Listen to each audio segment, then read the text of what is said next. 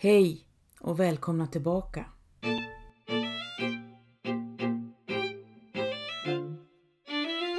År 1745 efterträder prästen och enkemannen Johannes Kriander avlidne kaplanen Josef Ruth i Alvaus församling i Österbotten.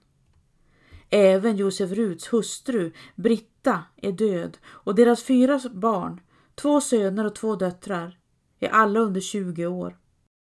Sönerna, Anders Johan och Josef, studerade först i Vasa innan de flyttade till Åbo för fortsatta studier. Johannes Kriander gifte sig tämligen omgående med kaplan Josef Ruths äldsta dotter Katarina Elisabeth. Bruden är 14 år. Katarina Elisabeth fyller 15 år en dryg vecka efter bröllopet.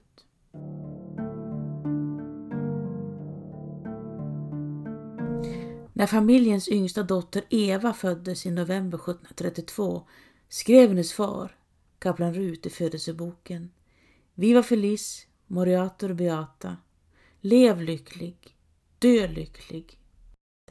Men när Eva är 22 år inlöses hon på Korpholmens hospital och blir kvar fram till sin död knappt 20 år senare. Korpholmens hospital låg i Kronoälvens mynning.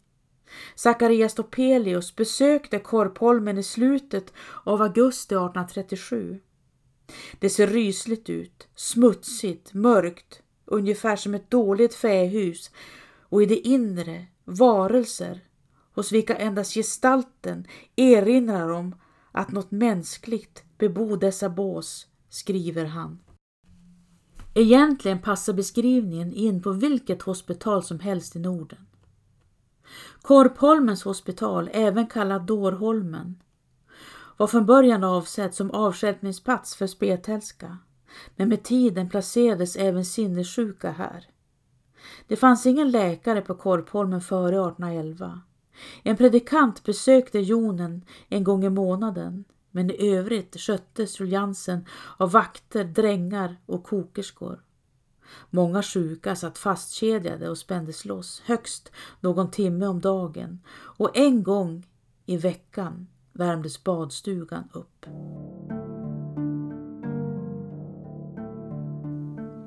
Äldsta brodern Ruth, Anders Johan, reser över till Stockholm och arbetar bland annat som revisor på Tullverket. Den andra brodern, Josef, planerar att bli barnlärare efter studierna eller resande präst i Karelen, men istället försämras hans mentala hälsa och efter ett tag förmår han inte ta vård om sig själv längre. Inbillningssjuk antecknar man i studentmatrikeln. Josef Ruth driver ut på landet och irrar omkring yr, det vill säga vansinnig, och barfota. När han åter når Åbo har han nästan svultit ihjäl. Milda människor har tagit hand om honom och nu inlöses också Josef Ruth på Korpholmens hospital.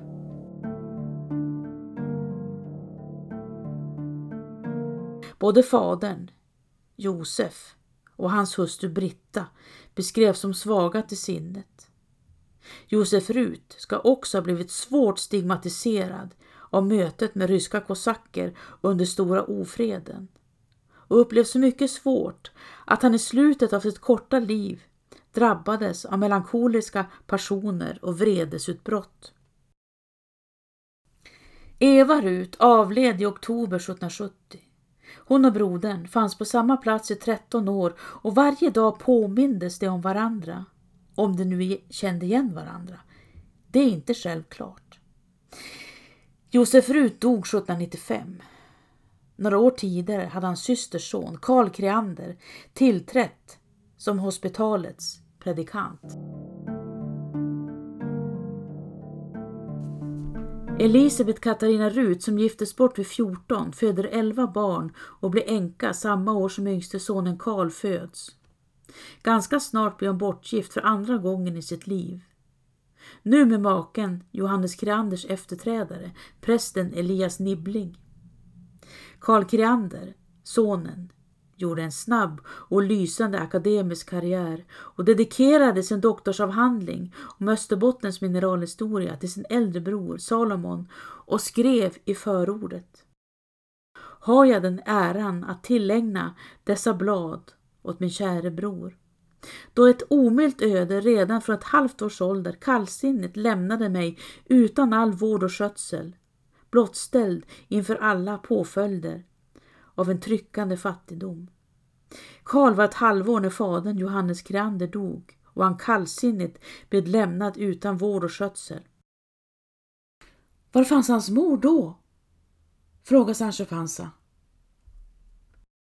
"Katarina Elisabeth Ruth", svarade Don Quixote. "Jag säger det."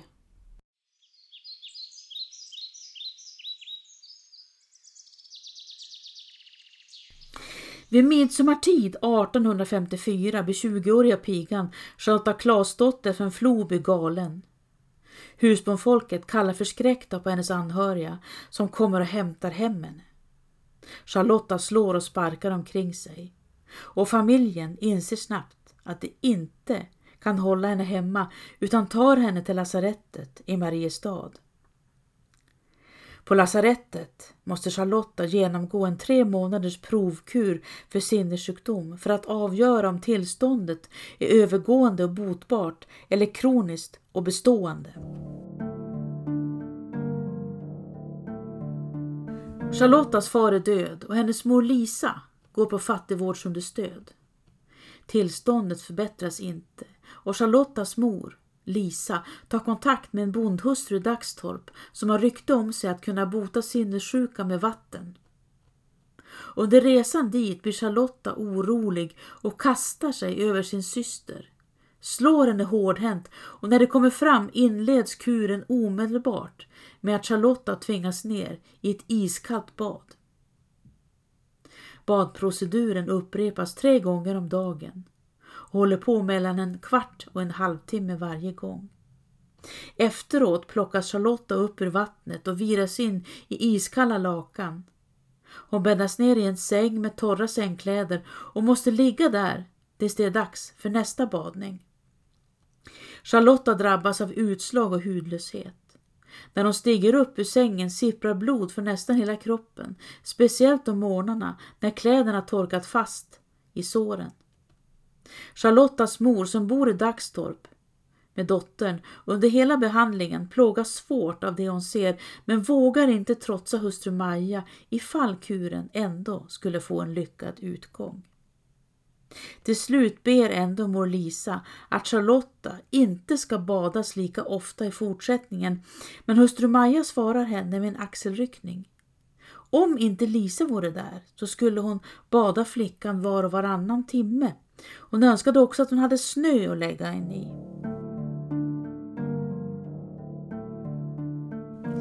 I slutet av 3:e veckan avtar Charlottas krafter och hon drabbas av diarré och lunginflammation. Charlotta ligger stilla och andas med korta rasslande andetag. "Lotta är så sjuk, jag tror att hon dör", ropar mor Lisa och till sist inser Maja Andersdotter allvaret och beordrar att lakanen ska värmas upp.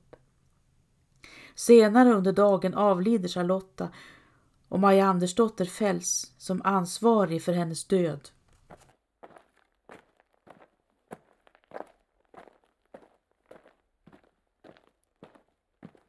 Både Henrika, som måste skötas som ett barn, och Katarina Elisabeth, som fångade osynliga fjärilar i sitt förkläde, tog sig in på Göteborgs gamla hospital i Nylöse strax utanför staden. Verksamheten, som hade varit igång sedan 1500-talet, stängdes för gott 300 år senare. Både Henrika och Katarina Elisabeth fanns med på kärran som flyttade jonen från Nylöse till det nybyggda hospitalet på Hisingen. Situationen i Nylöse var ohållbar. Det snöade och regnade in genom de otäta väggarna. Jonen vistades tillsammans i ett enda rum som var mörkt och stinkande. Och det växte mögel inomhus. Jonen kunde omöjligt gå ut och det var svårt att sysselsätta dem i rummet. Det gamla hospitalet var en skamfläck för riket, men det nybyggda på Hisingen kunde mäta sig med vilket modernt hospital som helst ute i Europa, skrev inspektor Magnus Huss i sin redogörelse. Det är rörande att se hur Jonan lever upp i de nybyggda ljusa lokalerna, antecknar han efteråt. Här finns möjlighet till arbete och sysselsättning. När arbete infördes som behandlingsmetod på hospitalen i mitten av 1800-talet förbättrades de flesta patienter avsevärt.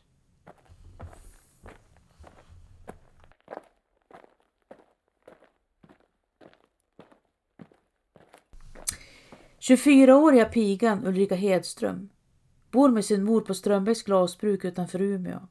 Fadern, en skräddare, är död och modern utfattig.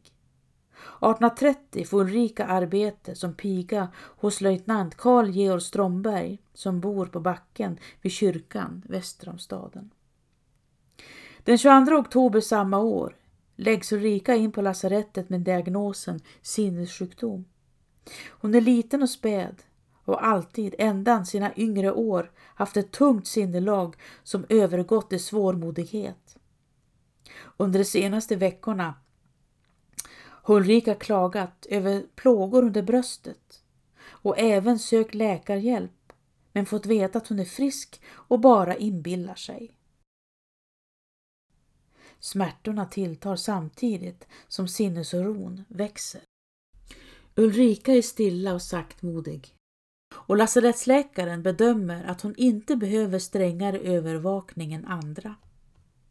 4 dagar senare tar Ulrika ett laxermedel och går ut på lasarettsgården. Men istället för att uppsöka avträdet viker hon av ner mot älvkanten. Ulrika hoppar i det iskalla virvlande vattnet och försvinner under ytan. Kroppen hittas samma dag och vid den rättsmedicinska undersökningen visade sig att hennes bukspottkörtel var full av ljusgult var. Hon hade alltså inte inbillat smärtorna.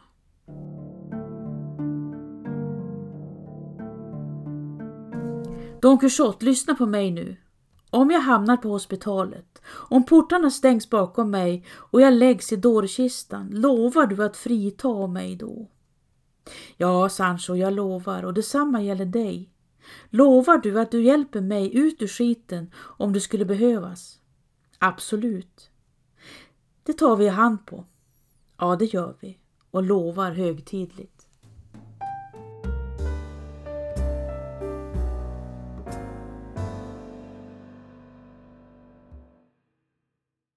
Jag satt och slötittade en husförhörslängd för Strömbergs glasbruk utanför Umeå. Mina ögon fastnade på en notering om en 9-årig pojke, Dominicus Henschen, som blivit ihjälslagen av sina morföräldrar. Hur kan man leva med det, tänkte jag. Dominicus Henschen kom från Sandö glasbruk, 20 mil söderut, och var son till glasblåsaren Georg Wilhelm Henschen och hans hustru Maja Elisabeth Fredrika Ditzler. Morfar, Johan Josef Ditzler, var hyttmästare på Strömbäck och mormor hette Gertrud Bertsling. I sökandet efter Dominicus Henschen ramlade jag över en annan Dominicus Henschen, en 19-årig bagarlärling i Åbo, som drängt sig 1821. Året efter händelsen i Strömbäck.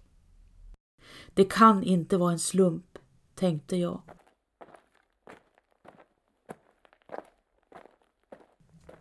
Glasblåsaren Georg Wilhelm Henschen lämnade Liljedals glasbruk i Värmland och reste till Nyby glasbruk utanför Uleåborg i Finland. Han var i 20-årsåldern och hade dubbelkompetens som glasblåsare. Det vill säga han kunde blåsa både grönt och vitt glas. Efter några år reste han söderut till Nordsjö glasbruk utanför Björneborg och 1796 gifte han sig med en kyrkoherdedotter vid namn Zacharias Kriander. De får 5 barn och tredje barnet, sonen Dominicus, föds på Sandörsunds glasbruk utanför Kalix 1802. Familjen återvände senare till södra Finland och 1807 lämnar Georg Wilhelm Henschen allt bakom sig och reser över till Sverige. Hustrun Serafia flyttar hem till sin bror med barnen och efterlyser inte sin make förrän 3 år senare. Vad Serafia inte vet är att Georg Wilhelm Henschen redan är gift igen med glasblåsardottern Henrika Ditzler. 1810 föds deras första barn, sonen Dominicus. Glasblåsare flyttar ofta och familjen bor på Reimyr glasbruk, Sedersbergs glasbruk, Sjönviks glasbruk innan det kommer till Sandö i Västernorrland. Dominicus betyder Guds gåva, Dominicus och Dominicus. Bröderna levde på varsin sida av Östersjön men hörde nog aldrig talas om varandra. Den yngre pojken, Dominicus Henschen, var 8 år när han lämnade Sandö och reste norrut till Strömbergs glasbruk. Georg Wilhelm och Henrika hade ingen hand med honom och morfar Ditzler hade lovat att uppfostra pojken och göra folk av honom. Överenskommelsen var mellan Georg Wilhelm Henschen och morfar Ditzler. Henrika hölls utanför. Kanske därför att hon visste hur det kunde gå till hemma hos Johan Josef Ditzler. Morfar Ditzler berättade senare att han genast upptäckt vilken tjuv och lögnare Dominicus var, som trots upprepade straff fortsatte att ljuga och stjäla. Det handlade uteslutande om små saker. En bit tvål, en kula, en knapp.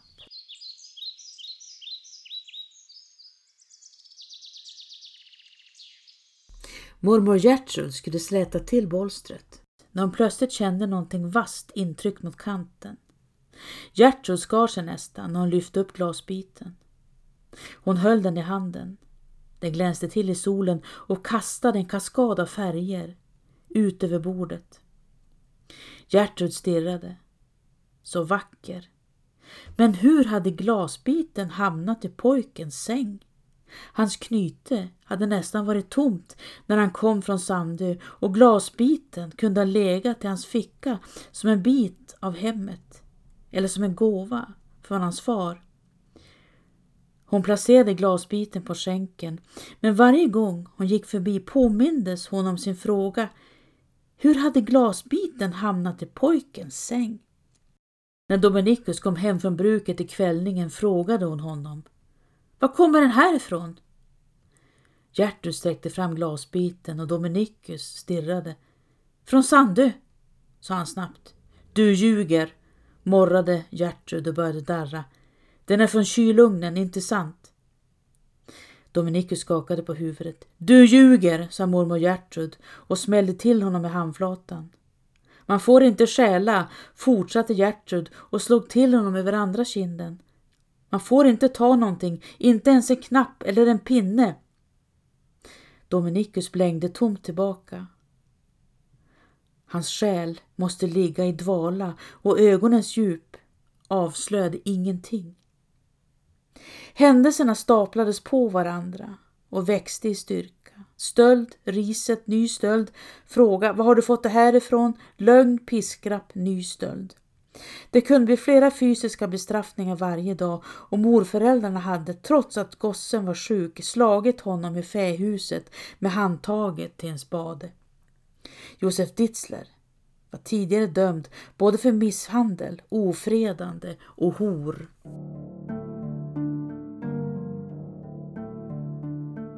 Under hösten 1819 började Dominicus klaga över magsmärtor. Och framåt vårkanten förmådde hans mage inte längre smälta maten. Mormor, Gertrud, var förtvivlad och ytterst oroad för Dominicus framtid. Snart fyller han 14 år och då tar länsman honom, sa hon. Josef Ditzler var mest arg. Många av de som bodde på Strömbäck bad Josef Ditzler att besinna sig. Gör sig inte olycklig för pojken, sa de åt honom. Dominicus avled vid 9:30 på förmiddagen den 20 maj 1820.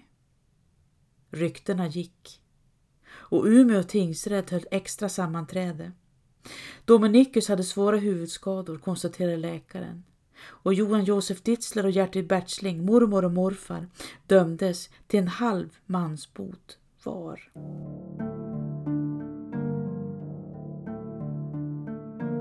Serafia, Georg Wilhelm Henschens första hustru, flyttade till Åbo tillsammans med sina 2 barn. Dottern Cecilia Aquilina och sonen Dominicus efter kriget. De andra barnen var redan döda. Dominicus fick plats hos bagarmästare Carl Magnus Malm på Nylandsgatan, bara några kvarter från Moserafia. Bagarmästare Malms hushåll var stort, med många gesäller och lärlingar. Tidigt om morgnarna brukade Dominicus sätta sig i fönstersmygen. Han stirrade ut mot gatan. Degarna skulle sättas redan i ottan, så ofta var det bäckmörkt ute. Man skulle kunna flyga, sa han, det tomma intet, och tänkte hur han svävade bort över havet mot Sverige. Molnen var som spunnet socker och båtarna blev till barkbitar långt under honom. Det andra i rummet började skratta i mörkret. Hur skulle det gå till? Sa någon, så det var redan vakna. Det hade Dominicus inte trott. Han vankade av och an i korridoren utanför gesellernas rum. Magen spände som ett trumskinn och hela kroppen värkte. Det onda kom inifrån och strömmade ut i extremiteterna. När det var som värst kändes det som man inte skulle stå ut en sekund till. Nu orkar jag inte mer, kvedan. Men det onda malde vidare och gav honom inget val. Det onda levde sitt eget liv utan att ta hänsyn till honom. Dominicus ville verkligen inte baka bröd. Han ville ingenting. Degar, kryddor, bagarbodar, vad spelade det för roll när det onda red honom? Fru Utter tyckte nog att han var konstig och lika bra det. Hon höll hans hjärta i sin hand. Det lät fånigt, men så var det. Om man blir kvitt det onda ska han aldrig mer klaga över någonting. Det är ett löfte Gud, viskade han. Under sommaren 1821 kontaktade bagarmäster Malm Dominicus konfirmationspräst. Dominicus läste miserabelt, medgav pastor Nordqvist, men hade alltid varit en intresserad och uppmärksam elev. I slutet av sommaren och en bit in i september möts pastor Nordqvist och Dominicus nästan varje dag för samtal. Dominicus anförtror pastor Nordqvist att han är orolig för sin själs frälsning.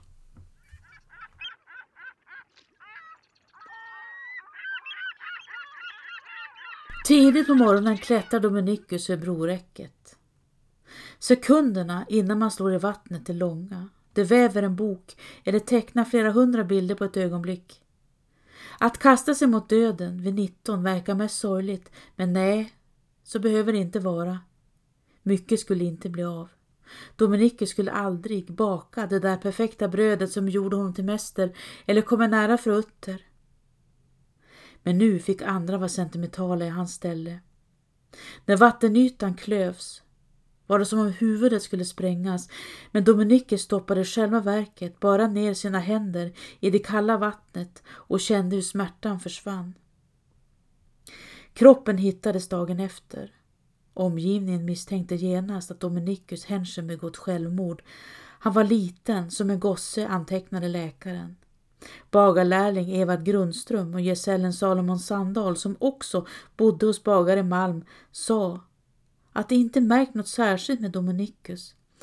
De visste att han var sjuk och berättade också att han försökt begå självmord med en kniv några veckor tidigare.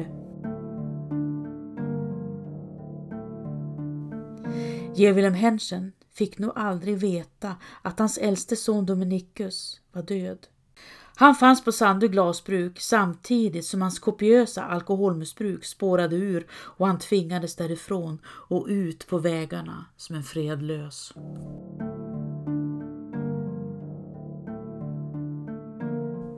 Det var allt för idag. Tack för att ni lyssnat.